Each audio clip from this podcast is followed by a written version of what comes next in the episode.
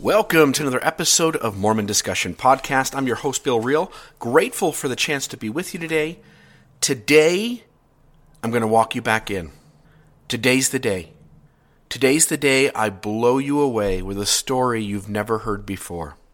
And here it is. I'm going to borrow heavily from L D S mag dot com as well as online signature books library dot org. It is Joseph Smith, The Making of a Prophet by Dan Vogel, specifically out of chapter four, titled Slippery Treasures. I will link both the L D S Mag article written by Christopher Kirkland on April twelfth, twenty eighteen, as well as this chapter four in the episode notes. Please check those out. And now, on to what you've been waiting to hear. eighteen twenty-two. Joseph Smith and Willard Chase are both deeply into folk magic. How do we know this?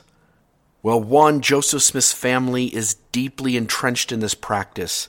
Peter Ingersoll, who met with the Smiths in eighteen twenty-two and whose land bordered theirs on the north, received instructions from Joseph Smith Senior on one occasion regarding the use of a forked mineral rod. At Smith's request, Ingersoll followed him back to the spot near the Smith's cabin where money was thought to be buried. Taking his pocket knife, Joseph Senior cut a forked branch off a nearby witch hazel bush and placed it into Ingersoll's hands. After instructing him on how to hold it, grasping the ends of each fork and pulling them slightly apart to create a state of unbalance in the tip, Smith went off some rods and told me to say to the rod, "Work to the money, work to the money," which I did in an audible voice. He rebuked me severely for speaking it loud and said it must be spoken in a whisper. Work to the money, work to the money.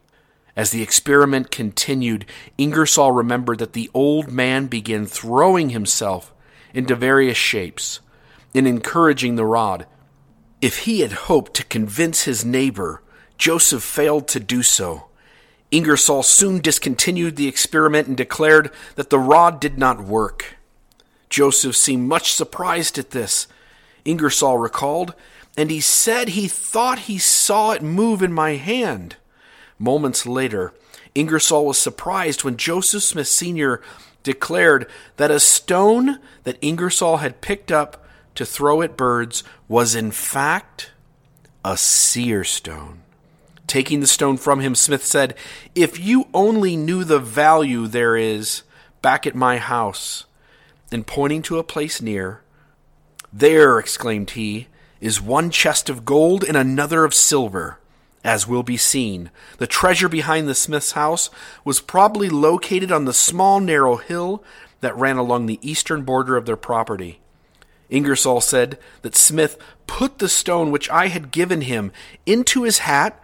Stooping forward, he bowed and made sundry maneuvers, quite similar to those of a stool pigeon.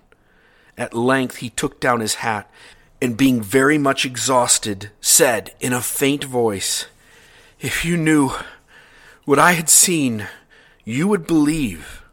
Alvin joined his father in the same performance, which Ingersoll regarded as equally disgusting. So we know the family is heavily involved in folk magic, treasure digging. But we also know that Joseph Smith is a seriously active treasure digger himself. Dan Vogel wrote a piece that has to do with seventeen treasure digs in the Palmyra area, most of which Joseph Smith was directly involved, either in the digging or primarily in he being the one appointed to put a stone in the hat and to declare where the treasure was. We also know of Willard Chase. Again, Joseph Smith, Willard Chase, eighteen twenty-two, both are deeply involved in treasure magic. We know that Willard Chase is because, number one, he's a close friend of Joseph Smith and was involved with much of Joseph's treasure digging activities, and because his sister, Sally Chase, it is through her green seer stone that Joseph looks through and discovers the location of his first seer stone. So he uses Sally's green seer stone to locate his own white, translucent rock that was found, that he claims, buried under a tree. And he uses that seer stone on many treasure digs and his early scrying. Willard Chase tells us he was engaged in digging a well and that he had employed Joseph and his older brother Alvin. This is in eighteen twenty-two.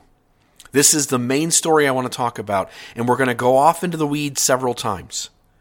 But in eighteen twenty-two, Willard Chase hires Joseph Smith, the prophet, before he's the prophet, but after the first vision. And he hires his older brother, Alvin Smith, who doesn't know it yet, but a year from now is going to be dead. He hires the two of them, and they are engaged in digging a well, believed to be on the Chase property. What is the most likely reason for employing Joseph and Alvin? In the eighteen twenties, you simply do not dig a hole hoping to find water. You needed to be sure of its location first before digging. Void of the technology of sonar and satellite images, all the things we have access to in modern day two thousand eighteen. What they had access to was limited, and it entailed the following list. Number one, you dig by guessing, and one had heard many failed stories of how that worked out. Number two, you hire a water witcher. That's it. Those are your options. You either guess or you hire a professional magic water finder. Which do you choose? Especially in light that your best friends, Joseph and Alvin Smith, just happened to be trained and certified as water witchers. You hire your friends, of course. This isn't Joseph and Alvin's first time working the Chase land. And this isn't the first time for either of them for their involvement in water witching or treasure digging. The Chase family property bordered the Smiths' land on the east, and the two families sometimes searched for treasure together. Chase told Lorenzo Saunders about one occasion when he and Alvin Smith were digging together and found an old iron chest that vanished after Willard broke his shovel on it. Another time, Alvin and Willard dug on the property occupied by the Saunders family and owned by Palmyra, Palmyra Justice of the Peace, Abner Cole, otherwise known as Obadiah Dogberry.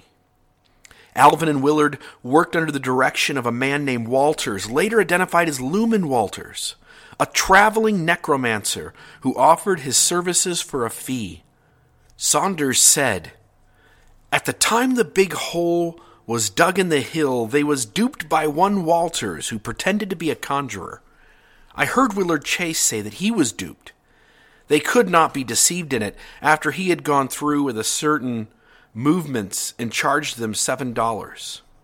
Cole, who evidently took an interest in the activities that occurred on his property, said that the Manchester treasure seekers paid Walters three dollars per day. Walters was more sophisticated and mature than Sally Chase. Sally indicated where treasure was located, but was powerless in the face of the treasure guardians. Walters, on the other hand, claimed to possess secret knowledge by which spells could be broken and guardian spirits vanquished. He appeared in Manchester with all the trappings of a medieval magician. A magic stone, a stuffed toad, a rusty sword used for drawing magic circles on the ground, esoteric books written in Latin from which he read various incantations, and a flair for the dramatic. Cole reported in eighteen thirty-one that Walters assembled his nightly band of money diggers in the town of Manchester at a point designated in his magical book and drawing a circle around the laborers with the point of an old rusty sword, and using sundry other incantations for the purpose of propitiating the spirit, absolutely sacrificed a fowl in the presence of his awe-stricken companions to the foul spirit whom ignorance had created, the guardian of hidden wealth. And after digging until daylight, his deluded employers retired to their several habitations, fatigued and disappointed, when no treasure was recovered, and local inhabitants began to suspect Walters of fraud. The magician retreated to the mountains near Sodus Bay, a wilderness region in northern Wayne County on Lake Ontario.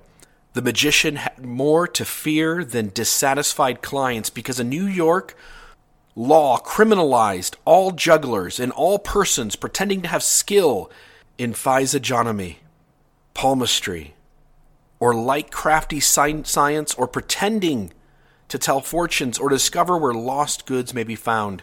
Usually authorities took no action against this type of disorderly person unless someone made a formal complaint and money had changed hands. Eventually, the law caught up with Walters, for Cole reported in eighteen thirty-one that he was once committed to the jail of Wayne County for juggling. Not long after, Walters left Manchester.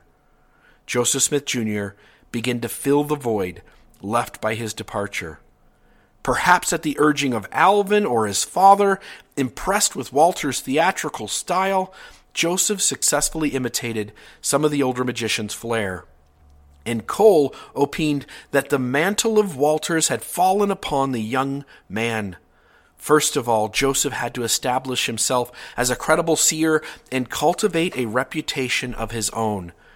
Reputation was everything to a would-be seer, and Joseph was adept and resourceful in this endeavor. In procuring a seer stone, he was not satisfied to simply pick up any stone at random, as his father had with Ingersoll. His stone would need to have special significance in order to create credibility. While visiting the Chase family one day, Joseph asked Sally if he could look into her stone. This was not an unusual request, for many people had tried to peep with her exotic stone. Recalling a past friendship with Sally, S F Andrick said in eighteen eighty-seven that, quote, "Sally let me have her stone several times, but I never could see anything in or through it. On that day, Sally handed Smith her green stone. A competitor was born, for Joseph exclaimed he too could see in the stone. It was not a treasure or a lost article that he saw, but something more valuable, another seer stone. He could see that the stone was located in a remote section of western New York, near Lake Erie, under the roots of a tree or shrub as large as his arm. He said that the stone became luminous and dazzled his eyes, and after a short time, it became as intense as the midday sun. He left Manchester and returned a few days later with a small white stone which he claimed had power to dissolve both time and distance. It was like having an all-seeing eye," he told listeners in South Bainbridge, New York. So now, back to the moment we're speaking of, eighteen twenty-two. Willard Chase is digging a well with Joseph Smith and Alvin hired to help him find the water. Did Joseph scry the location of the water? Did he do it with his divining rod, or did Alvin do it? Did he use a seer stone? We don't know which of them did the dousing, but one of them likely grabbed a Y-shaped stick, most assuredly made of witch hazel, willow, or a peach tree. And I don't even know if willow trees grow in New York. You tell me. And then grabbing each side of the Y-shaped stick loosely, yet with enough firmness to hold the stick from moving, from gravity and the likes, walked around the Chase farm until, until the stick moved. And when that stick moved, and it absolutely moved, one thing was understood. There was water, and plenty of it below that spot. So with Willard digging the hole and Joseph and Alvin standing up top, suddenly Willard sees something down in the hole. A rock. But not like any other rock he had seen before. This time in our country was a different time. Most people worked the land, and in working the land like any trade, you become aware of the idiosyncrasies of your job. You know from all the time spent in your trade what is normal and what is an anomaly. While these three were young, they were not young in experience. These boys had worked the land from the moment they could hold a shovel, and they knew what was common and what was not. Willard, being in the depths of the hole, sees it first. It's a round rock, which on its own makes it stand out. Round rocks are found by the river and the creeks as they get polished by the course of the water over thousands of years. But round rocks in the ground? Such things are rare. But more than that, this one has unique streaks and colors never seen before in the other rocks that they have come across. This one, primarily brown with black and bronze streaks running as swirls throughout the stone. Willard tosses it up to Joseph and Alvin, and they too saw immediately its uniqueness. This rock, this rock of curious workmanship, was about to be used in the practice of folk magic. But more than that, it is about to be used as the primary instrument in the translation of a sacred text that binds millions of people together in a religious tribe. This rock has a story. This rock is known as a Genesis stone. It's called banded iron jasper. All by itself, that name tells me this is something cool, but there is way more to this story. It turns out that banded iron jasper is a secondary or trace fossil, meaning rocks that are evidence of life but don't contain any primary evidence such as bones. They are evidence of one of the very first forms of life on Earth, photosynthetic cyanobacteria, also known as blue-green algae. About two and a half billion years ago, the Earth's atmosphere was inhospitable to almost all forms of life now in existence. As algae started to create oxygen in the Earth's atmosphere, it reacted with plentiful iron in the Earth's acidic ocean. These iron deposits then oxidized. In layman's terms, the oceans rusted. As the iron deposits became oxidized, they fell out of dilution with seawater and accumulated as sediment on the ocean floors. This process seemed to occur in waves, hence causing the formation of sedimentary rock known as banded iron jasper. The ribbons you see in the seer stone are those of iron layers on top of more common shale. The Genesis name comes from the implications that the stone attests in regards to the second day of creation.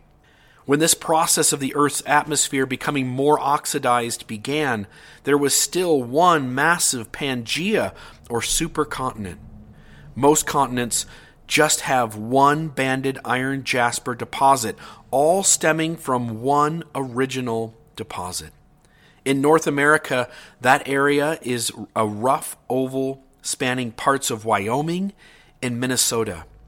It doesn't come anywhere near upstate New York, where Joseph originally found the seer stone fifteen feet down in a well that Willard Chase was digging, where he had his dowsing instrument notify him that something was there. So now we know what the rock is, but we are still left with the curiosity of how it became rounded and why it's fifteen feet deep on the Willard Chase property. Judging by the egg-like shape, and you have to understand, you can go look up lots of banded iron jasper. This piece is unique because it is round. It is smooth. That isn't the case with every other piece of iron-banded jasper in existence. Judging by the egg-like shape, as well as the way it appeared to be polished, and its distant location from the deposit area, geologists believe it to be a gastrolith, also known as a gizzard stone. Banded iron jasper is rare enough on its own, but a gizzard stone is one that a dinosaur inadvertently digests, and then when it dies, it decays. The stone returns to the environment. The time spent inside the dinosaur would actually aid in digestion as well as polish the stone's edges in a manner slightly different than it would if it were smoothed out in a stream or on the beach. Dinosaur gizzard stones are also rare. So the type of rock is rare on its own. Iron banded jasper. It's only found in a few places. It's also extremely rare to find iron-banded jasper away from the places where it exists. And for it to also be a gizzard stone is also extremely rare. The fact that this rock served as a digestive tool inside some triceratops, and that that triceratops picked up this rock and swallows it in the Wyoming, Minnesota area, and then traversed in his own sort of pioneer trek to upstate New York, and then died. And then this rock, which is now rounded and polished, became one with the earth again, only to be dug up by Willard Chase fifteen feet down in a hole, the very spot that the prophet Joseph Smith and his brother a million years later were there water witching. But that is not the whole story. Genesis stone, or banded iron jasper, has for ages been known within the mystical community as a stone that has access to mystical powers. It is known for having grounding energy, opens closed chakras and meridians, releases and clears walks in spirits, clears negative thought forms in, auric, in the auric field, and greatly increases channeling energy. One website stated, quote, "This is a stone for grounding and centering the energies of the root or base chakra, for self-control, grounding, resilience, quiet power. Banded jasper is considered a rec- as receiving stone and is used for calming, soothing, inward meditation and reflection. When used for chakra healing and balancing, banded jasper represents the element earth and is therefore related to our survival instincts and to our sense of grounding and connection to our bodies in the physical plane. Ideally, when using these stones at the root chakra, they bring us health, prosperity, security, and dynamic presence." A couple other really cool things. One, let's go back to Sally Chase and her green seer stone. Do you know what her stone most likely was? It was likely jade, but more than that. It was likely a specific kind of jade known as nephrite. N E P H R I T E. One letter removed from the word nephite is the type of stone that Sally Chase has, nephrite. That's an interesting side tangent on its own.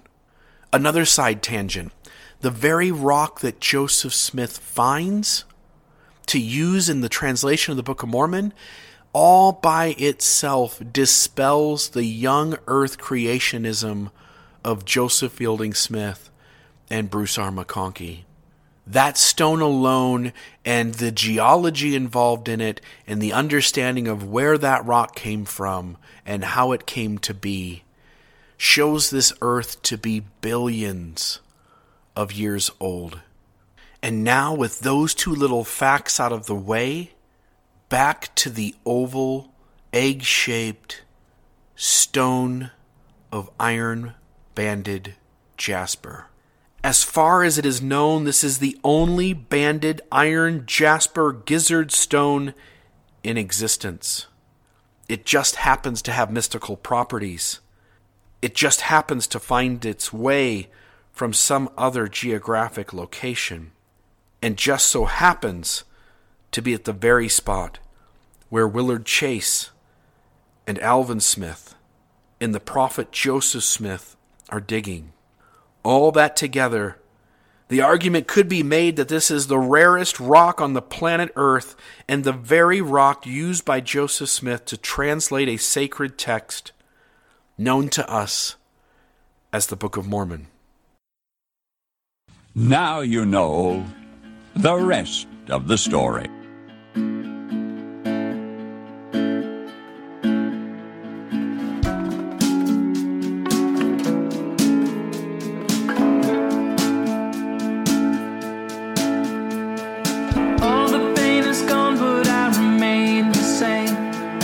Taking out my issues. they were healed to flame.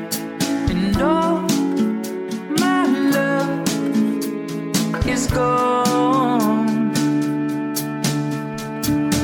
All the pain is gone, but I remain the same. Taking out my issues, never healed to flame.